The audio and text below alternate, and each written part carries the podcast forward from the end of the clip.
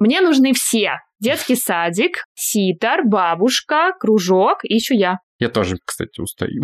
От чего? Действительно, от чего? Только мамы могут уставать, Да, папа не ну, устают. Папа не устает. Меня ценят, обнимают и говорят, это моя няня, я так ее люблю.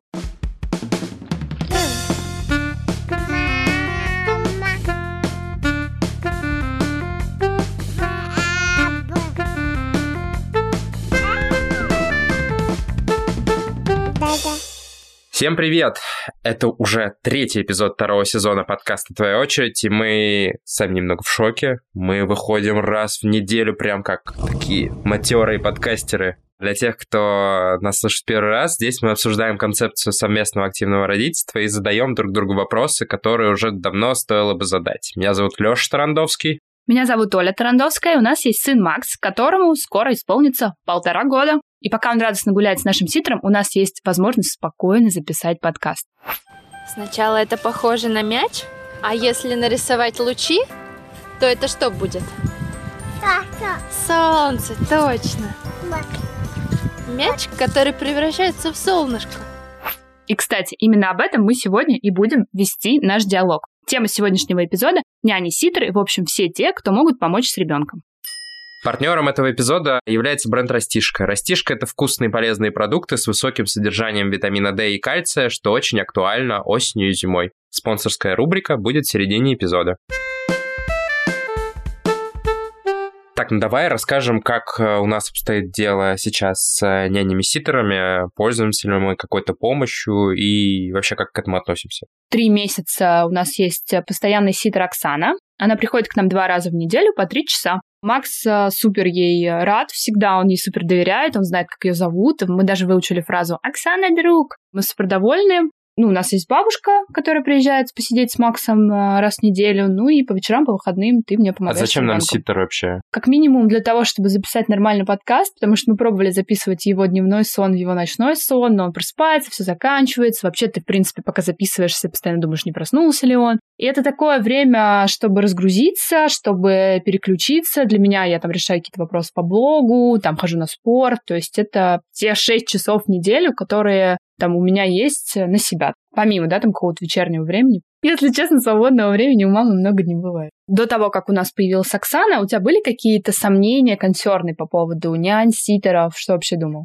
Я, как обычно, прям глубоко про это не думал. Подкаст, кстати, об осознанном Ты вообще о родительстве. чем-то думал? Ну, точно не о няне. Но мне кажется, что подсознательно у меня был консерн в том, что няня может э, нанести какой-то вред ребенку. Такая вероятность есть. Нужно 10 раз подумать, прежде чем приглашать няню или ситера, действительно ли оно нужно. Еще мне кажется, что в обществе в целом есть консерн, что если ты приглашаешь няню или ситера, это значит, что ты плохая мама. Я как-то видела, знаешь, в большом блоге пост про няню, ну, это медийное лицо, она писала о том, что у них есть няня, это помогает ей вообще хоть как-то там совмещать работу, мужа, старшего ребенка, младшего ребенка. И она там в конце заметила, что няня такой странный персонаж в российском обществе. Все ее хотят, и при этом все ее, типа, ну, не то чтобы ненавидят, но есть какие-то определенные там сомнения. Когда ты говоришь, что у тебя няня, ты можешь столкнуться с э, реакцией, ты его родила, чтобы няне отдать, типа того. Но при этом эти же люди, они, как правило, или не могут себе позволить и в плане финансовом, и в плане моральном, что тоже часто бывает. Может быть, и хотели, но по каким-то причинам не могут. И получается, что на других, кто решился на это, начинают нагонять какие-то страхи. В общем, это реально такой мифический персонаж немножечко, у которого, правда, есть много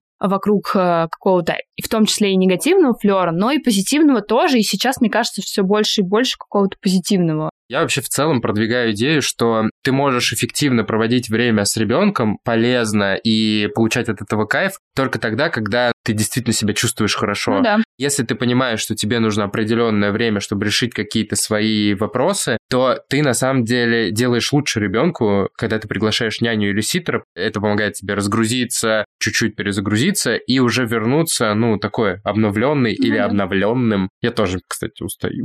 От чего? Действительно, от чего? Только мамы могут уставать, Да, папа не ну, устают. Папа не устает. Слушай, ну да, мне кажется, сейчас, знаешь, а, вот нужно честно ответить себе на вопрос, сколько времени я могу провести с ребенком. Если ты честно отвечаешь себе на вопрос, что весь день, хотя я очень сомневаюсь, что есть такие люди, то, пожалуйста, как бы.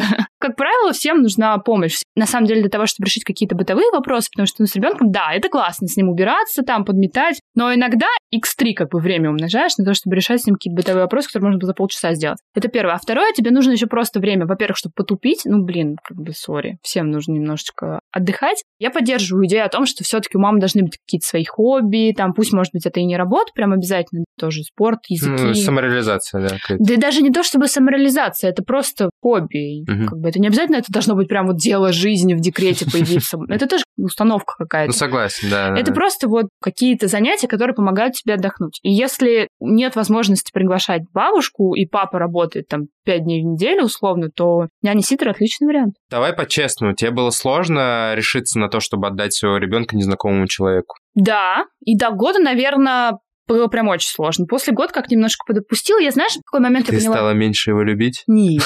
Я просто помню, что мы как раз с твоей мамой, когда пригласили месяцев в 10 в 11, он настолько уже стал с ней хорошо время проводить, настолько стал вовлекаться в игру с ним. Я поняла, что он не только сидеть с бабушкой готов дольше, но он и к какому-то третьему, четвертому, получается, пятому. В общем, какому-то еще новому человеку он готов к контакту с э, новым человеком. И после, наверное, первой, второй э, какой-то коммуникации с ситером, это была еще не Оксана, мы просто сначала приглашали разных, я поняла, что глобально это может работать.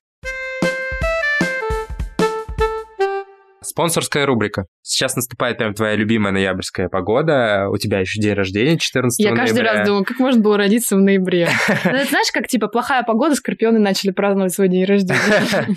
И мы вместе с брендом Растишка подумали о том, а, какую профилактику необходимо проходить детям и как постараться снизить а, вероятность любых респираторных заболеваний. Короче, расскажи, что делать вообще? Главное для того, чтобы меньше болеть в этот период, это поддерживать свой иммунитет и, например, принимать профилактическую дозу витамина D. Но здесь я обязательно рекомендую проконсультироваться перед этим со своим педиатром. Второе, на что, конечно же, стоит обратить внимание, это питание. Сбалансированный рацион помогает нашему иммунитету, обеспечивает условия для работы иммунитета, восполняет нехватку витаминов и минералов. Например, в йогурты растишка добавлены кальций и витамин D, которые очень помогают нам поддерживать активную иммунную защиту, чтобы она могла как раз справляться со всеми этими вирусами. Третье – это одежда по сезону. Вот у нас эпизод про ситеров, а если бы был эпизод про бабушек, бабушки – это информация для вас. Нужно избегать, конечно же, переохлаждения, но кутать нельзя. Это основное правило осенне-зимнего гардероба. Ребенку должно быть комфортно, не стоит закрывать ему нос и рот шарфом и делать из него капусту и перегревать его. И очень классно, на самом деле, что сейчас есть много на рынке классных мембранных комбинезонов, которые тонкие, но при этом они очень хорошо сохраняют тепло. И, конечно же, спорт. Э, Старайтесь делать зарядку с ребенком каждое утро и ходить на различные секции, кружки и показывать своим примером, на самом деле, что спорт – это важно. А мы хотим напомнить, что растишка – это разнообразные молочные продукты для детей старше трех лет из натуральных ингредиентов, которые можно давать каждый день.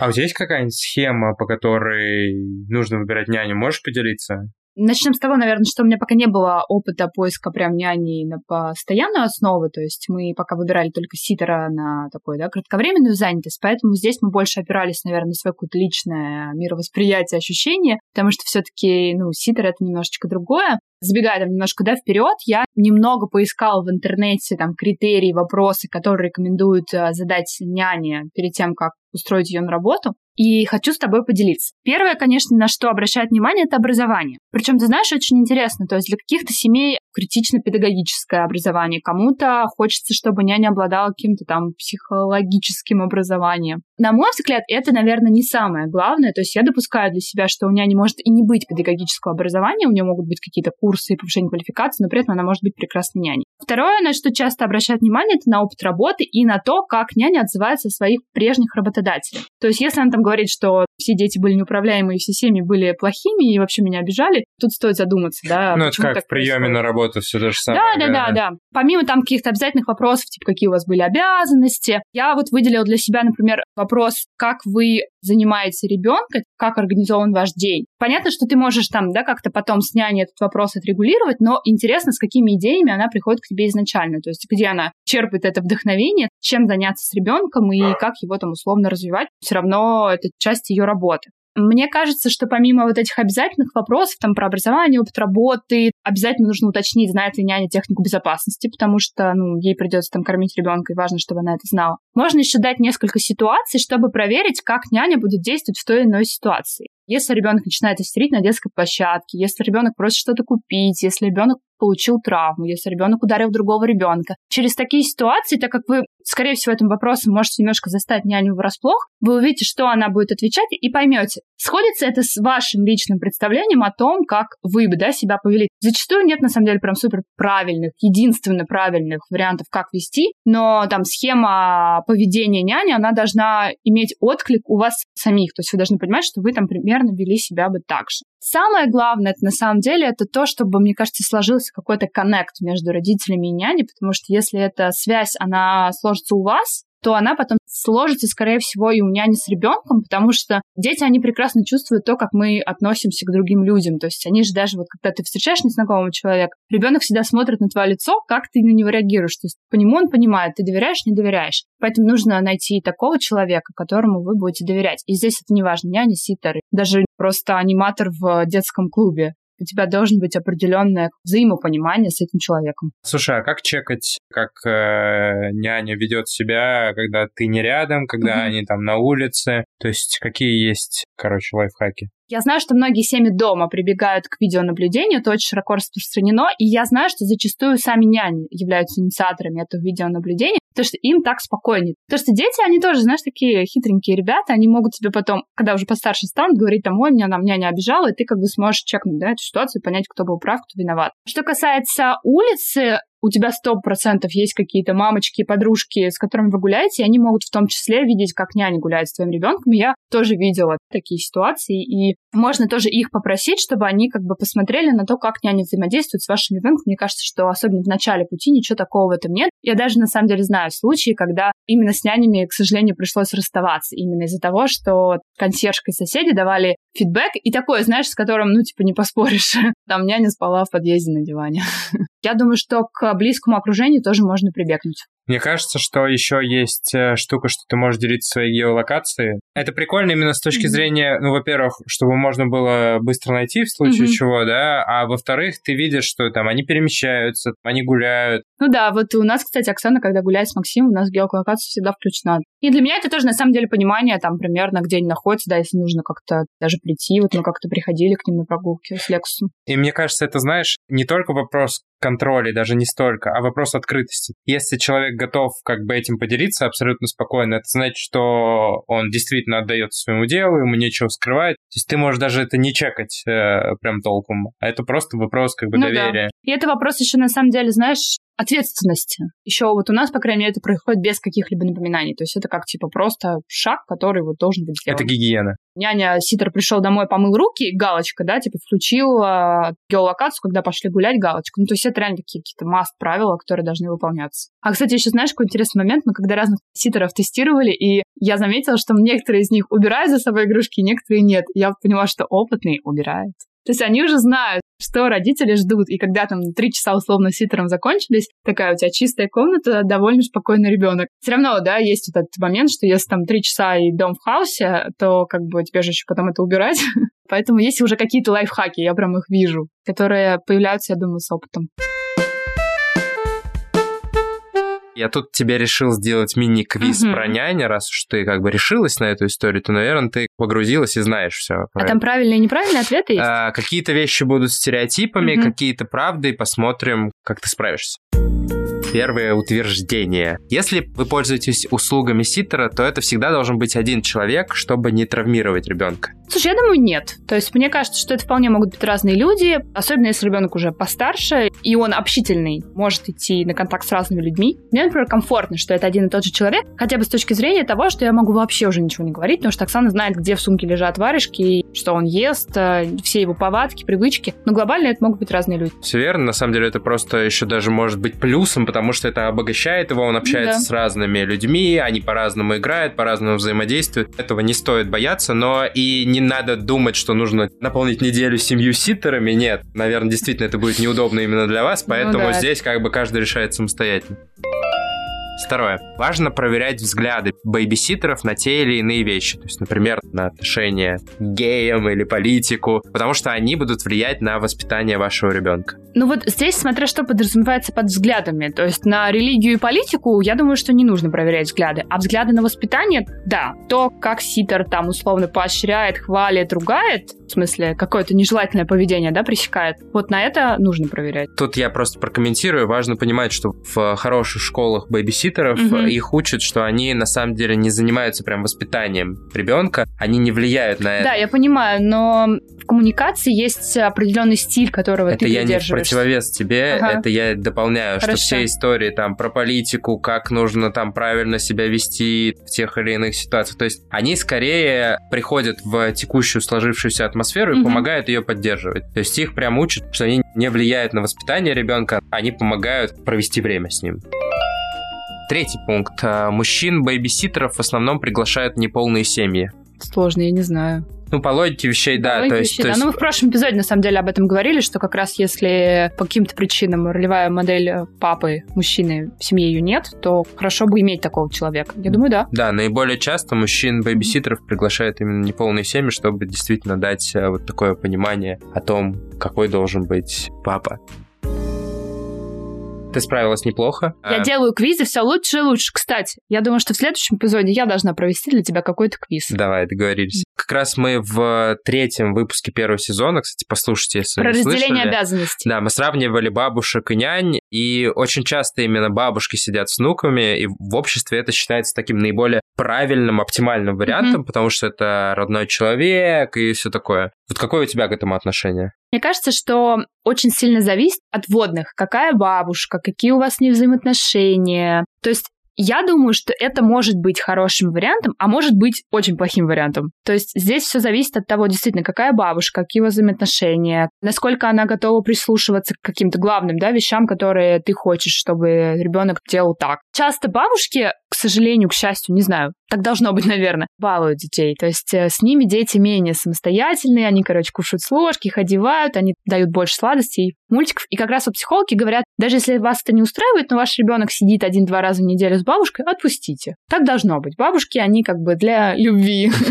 Но получается, что в ситуации, когда это происходит редко, типа для ребенка это такая душно, он очень быстро понимает, как можно вести себя с бабушкой, а что с родителями точно так же вести себя нельзя. Ну, если он понимает, может быть по-разному, разные модели семьи. Но если это происходит пять дней подряд, ты понимаешь, что это уже реально влияет на то, что ребенок сам уже вообще просто есть не хочет, он как бы ждет, что бабушка ему поможет, бабушка оденет, бабушка поставит мультик, то вот, наверное, в таком варианте бабушка не подойдет. То есть здесь, мне кажется, действительно очень сильно зависит от того, как у вас получится построить вот эту модель. Потому что няня все-таки это человек со стороны, это деловые отношения, где ты можешь говорить, как ты хочешь, чем занимались вы, что делали, как говорили. Поэтому в каком-то смысле это может быть проще. Смотри, очень круто, когда есть возможность это миксовать. Да, миксовать классно. Как раз именно потому, что у тебя с твоими родителями у тебя непрофессиональные отношения. Ну, то есть у тебя нету с ними подписанного контракта, и не всегда возможно найти точки Ну, вот соприкосновения раз да. и на них повлиять, потому что, ну, с чего вдруг ты диктуешь свои правила? Ты деньги им за это не платишь. Поэтому здесь, во-первых, для того, чтобы получать именно такое гармоничное развитие для ребенка и в то же время не перессориться с всеми родственниками, кажется, что лучшее, на мой взгляд, это именно миксование. Ну а заставлять свою маму или маму своей жены постоянно сидеть с ребенком 7 дней в неделю, она как бы на это не подписывалась. Она действительно за это деньги не получает, у нее своя жизнь, свои хобби, свои увлечения, свои дела. Она не обязана тебе предоставлять такую услугу. Мне кажется, что круто, чтобы это было миксом и чтобы это было инициативой с обеих сторон. Тогда получится все гармонично, круто, и все будут на самом деле кайфовать от этого. Просто, видишь, мне кажется, эта модель, она сейчас меняется. То есть раньше, конечно, такого не было. Раньше, если мамы выходили рано на работу, то это были либо ясли, либо бабушки. А сейчас появились вот няни-ситера, это такой новый институт, поэтому к нему, может быть, еще и какое-то такое недоверие есть. Но глобально я в этом вижу скорее плюс, чем минус, что появился такой вариант. А для того, чтобы наш выпуск был более полным, мы решили пригласить еще няню Леру для того, чтобы услышать другую сторону и пообщаться на вот эту сложную тему взаимодействия нянь, родителей и детей. Да, погнали.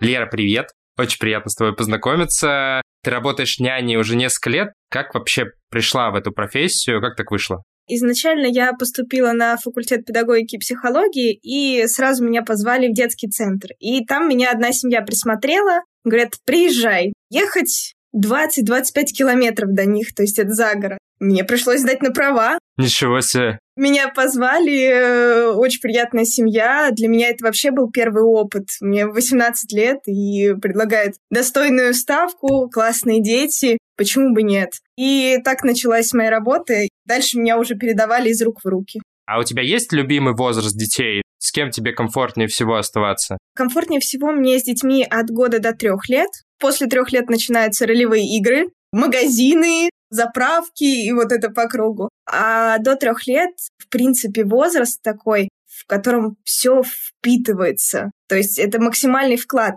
По моему ощущению, максимальный вклад можно вложить в ребенка как раз до трех лет. И они такие прикольные, интересные. То, как они развиваются, наблюдать тоже невероятно интересно. По большей части вот с этим возрастом, но и до семи лет тоже бывали дети. Что, на твой взгляд, самое главное в твоей работе? То есть какую ты видишь свою такую, знаешь, глобальную миссию? Мне кажется, самое важное — дать родителям ресурс. Несмотря на то, что наша работа направлена на детей, это в первую очередь дает возможность родителям выйти, пройтись, сделать свои дела, отдохнуть и набраться ресурсов. Спокойный родитель, полезный родитель, спокойный родитель, спокойный ребенок. Мне кажется, это самое основное. У меня очень откликается. Работа иногда строится и при взаимодействии с родителем. То есть, если родитель остается, тогда, опять же, он подпитывается и набирается какого-то другого опыта.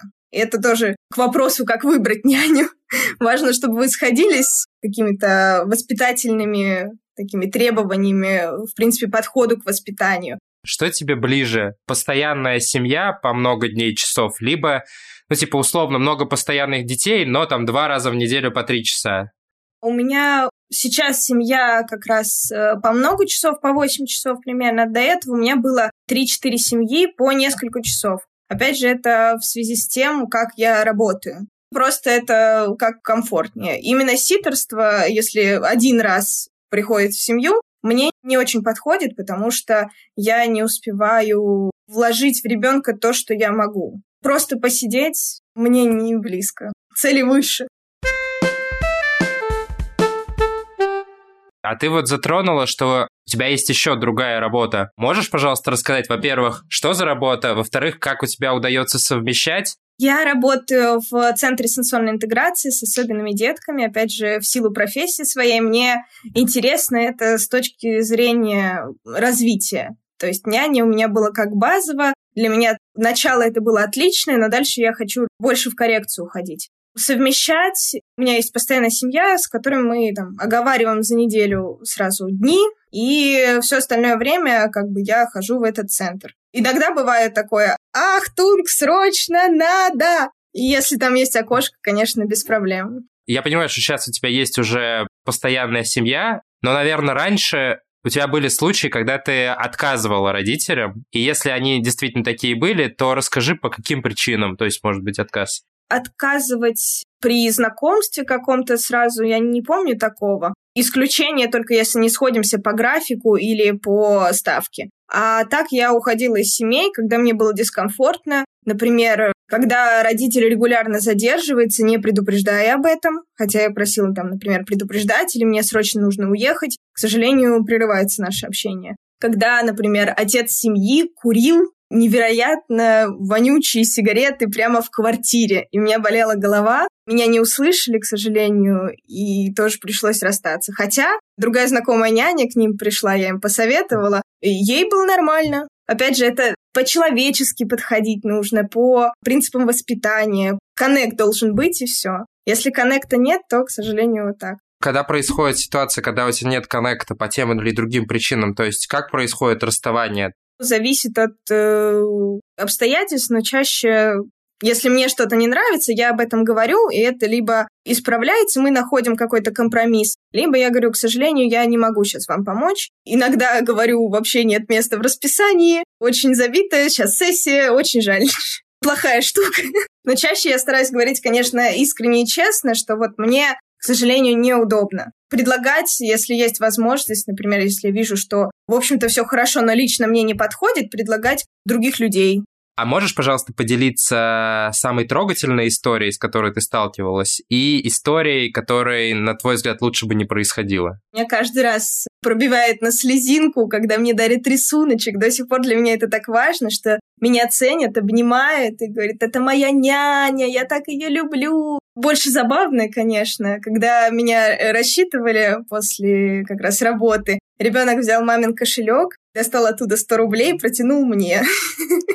Мама сказала, что это чаевые. Очень понравилась работа. А вот по поводу истории, которая реально оставила какой-то осадок, и ты, ну, пожалела, что она вообще произошла? Ну, скорее не пожалела, а научилась. Это все ситуации, когда дети, например, падают. То есть мы в любом случае не роботы, мы не предсказатели, не экстрасенсы, и дети имеют такое свойство падать. И это совершенно нормально. Но когда это твой ребенок, ощущение, что как будто это чуть легче. А когда тебе ребенка доверили, тем более тебе оплачивают твои услуги, когда он падает, это, конечно, все вообще сердце замирает, и опять же, не все можно предсказать. Очень классно, когда есть понимающие родители, которые действительно осознают, что ребенок падает, даже у родителей он падает, и подхватить его в секунду, даже если ты находишься буквально в 30 сантиметрах, не всегда получается. Ну, из сложных ситуаций с родителями это, наверное, та ситуация, когда я стала подозревать у мальчика определенное расстройство, и постаралась объяснить это маме, как бы поговорить, предложить там сходить к неврологу, вот такой специалист, такой специалист, просто проверить, потому что есть подозрение. Как бы мы достаточно быстро расстались. Я прекрасно понимаю, что у каждого свое мнение, но это тяжело каждый раз переживать, когда ты видишь, что ребенку можно помочь, родители не считают это нужным. А как ты думаешь, может быть, нужно было как-то по-другому с твоей стороны действовать? Или ты сделала все, на твой взгляд, правильно, просто это не было воспринято вообще никак? Я всегда стараюсь, конечно, спрашивать перед тем, как выразить свое мнение, потому что когда я специалист, специальный педагог-психолог, ко мне приходят за мнением. Когда я няня, очень легко схватиться в историю навязывания какого-то мнения. Я всегда спрашиваю, если вам интересно, было время, я провела там такие-то методики, я посмотрела вот на это, почитала вот об этом. Если вам интересно, я могу с вами поделиться, что предположительно может быть, на что обратить внимание, может чаще понаблюдать. И, конечно, если родитель говорит «нет, мне не нужна вообще эта история, мне неинтересно э, об этом слушать, я не продолжаю. Но чаще, конечно, это заканчивается наше общение. Когда ко мне прислушиваются, это и э, приятно, я вижу, как ребенку это помогает. То есть я же тоже имею целью не э, самоутвердиться, а действительно искренне помочь наладить как раз э, контакт родителей ребенка. Если мы вернемся к истории, то, что ты сейчас продолжаешь развиваться и там занимаешься не только ситерством и работой няни, часто работу няни воспринимают как какую-то временную. Как ты это воспринимаешь? Это вполне себе может быть постоянная работа, полноценная. Воспринимается это иногда, что «Ой, да что там посидеть? Ну, мультики включите и ничего не делать». Во-первых, огромная ответственность. Во-вторых, это действительно внимание ребенку которого его может не доставать. И это полноценная работа, и можно работать длительное время. Я сейчас нахожусь э, там в чате нянь по всей России, собрали много нянь, и кто-то действительно начинал там в одной профессии, а потом пришел к няне, и работают много, 10 лет, 15 лет, и вполне успешно. Кому-то этого достаточно интересно. А какой у тебя план? У меня план, конечно, постепенно уйти в коррекцию. Я на это училась, мне это интересно, это как вариант развития. Но если будет сложная ситуация, я всегда могу вернуться. И это не так, чтобы сложно, и это всегда как подушка безопасности. Дети будут всегда, помощь нужна будет всегда. Круто, Лер, спасибо большое. Мне было, на самом деле, очень интересно с тобой пообщаться. У тебя интересный путь, и я тебе, на самом деле, желаю только успехов. Спасибо большое, мне тоже очень приятно. Так, ну давай вот финальный, но на самом деле, на мой взгляд, очень-очень важный вопрос я тебе задам. Максу скоро уже полтора года, ты сто процентов задумаешься над садом, няней, кружками. Есть очень много разных схем сочетания вот этого всего, и каждый прибегает к собственной. Вот хочется услышать, как ты планируешь организовать идеальную жизнь Макса. Как я планирую организовать идеальную жизнь свою? Я уже говорила в каком-то эпизоде, что я в целом позитивно отношусь к детскому саду и хочу, чтобы Макс туда ходил, потому что у меня приятные впечатления. Я считаю, что детский сад после трех лет это действительно классное решение для ребенка. Он общается со сверстниками, изучает новую инфу, классно проводит время. Ну, в общем, сад — это супер.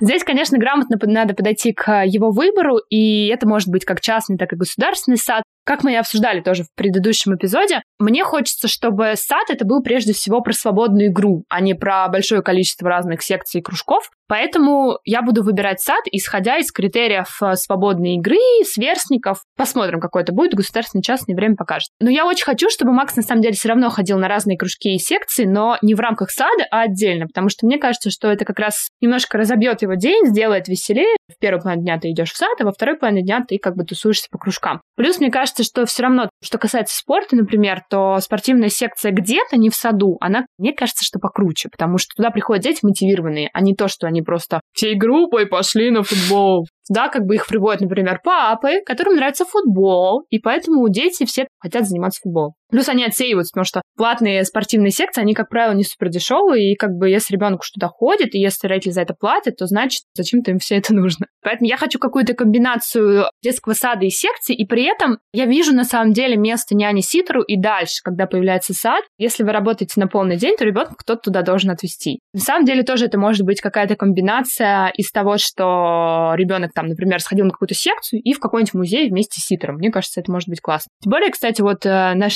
ситер Оксана, она с детьми 5-6 лет рассказывает, как они проводят время, и это вообще супер вау. То есть они там ездят, знаешь, типа на экскурсии, на экскурсионном автобусе, ходят по разным музеям. Хочу быть ребенком 5-6 лет. В аудиогидах разные экскурсии. Ну, блин, это круто. Ну, как бы сад все-таки это тоже не даст. Ты можешь также классно провести время в выходной, но выходных, как правило, недостаточно. Мне нужны все детский садик, ситар, бабушка, кружок и еще я. На самом деле, я думаю, что про детский сад, как только нам это станет актуально, мы запишем отдельный эпизод. Окей, круто.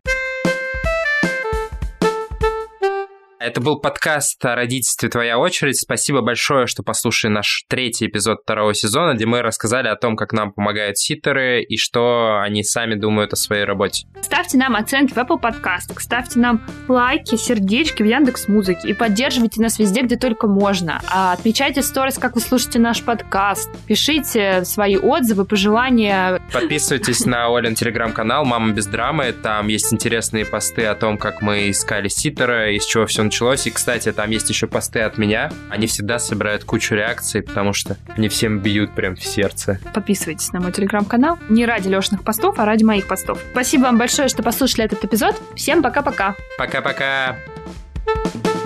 Да-да.